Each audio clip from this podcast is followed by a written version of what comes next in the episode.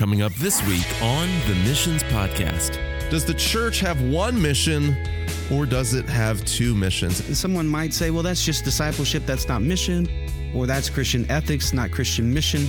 We all talk about this a little bit differently, but I would say we've got to keep the word, keep the gospel centered to our mission, keep that bringing men and women into relationship with the triune God. That's central.